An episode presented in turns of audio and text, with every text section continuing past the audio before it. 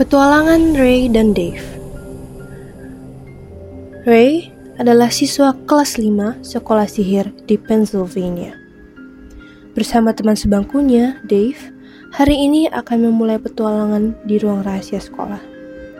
Ini merupakan salah satu tugas yang harus diselesaikan sebelum kenaikan kelas selanjutnya. Dave, apakah kamu ingin menyaksikan itu hari ini? Kata Ray. Ya, apa boleh buat? Yang lain juga sudah selesai. Kata Dave.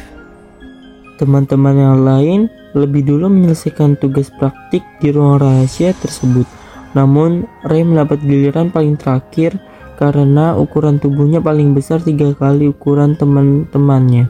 Hal ini menghindari ruang rahasia rusak karena ulahnya.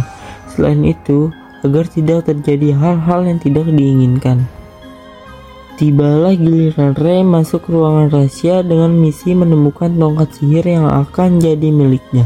Salah satu kelebihan Ray adalah indera pendengarannya tajam. Selain itu, kuping telinganya lancip ke atas. Bahkan, dia bisa mendengar suara nafas semut. Baiklah Dave, ini giliran kita sekarang.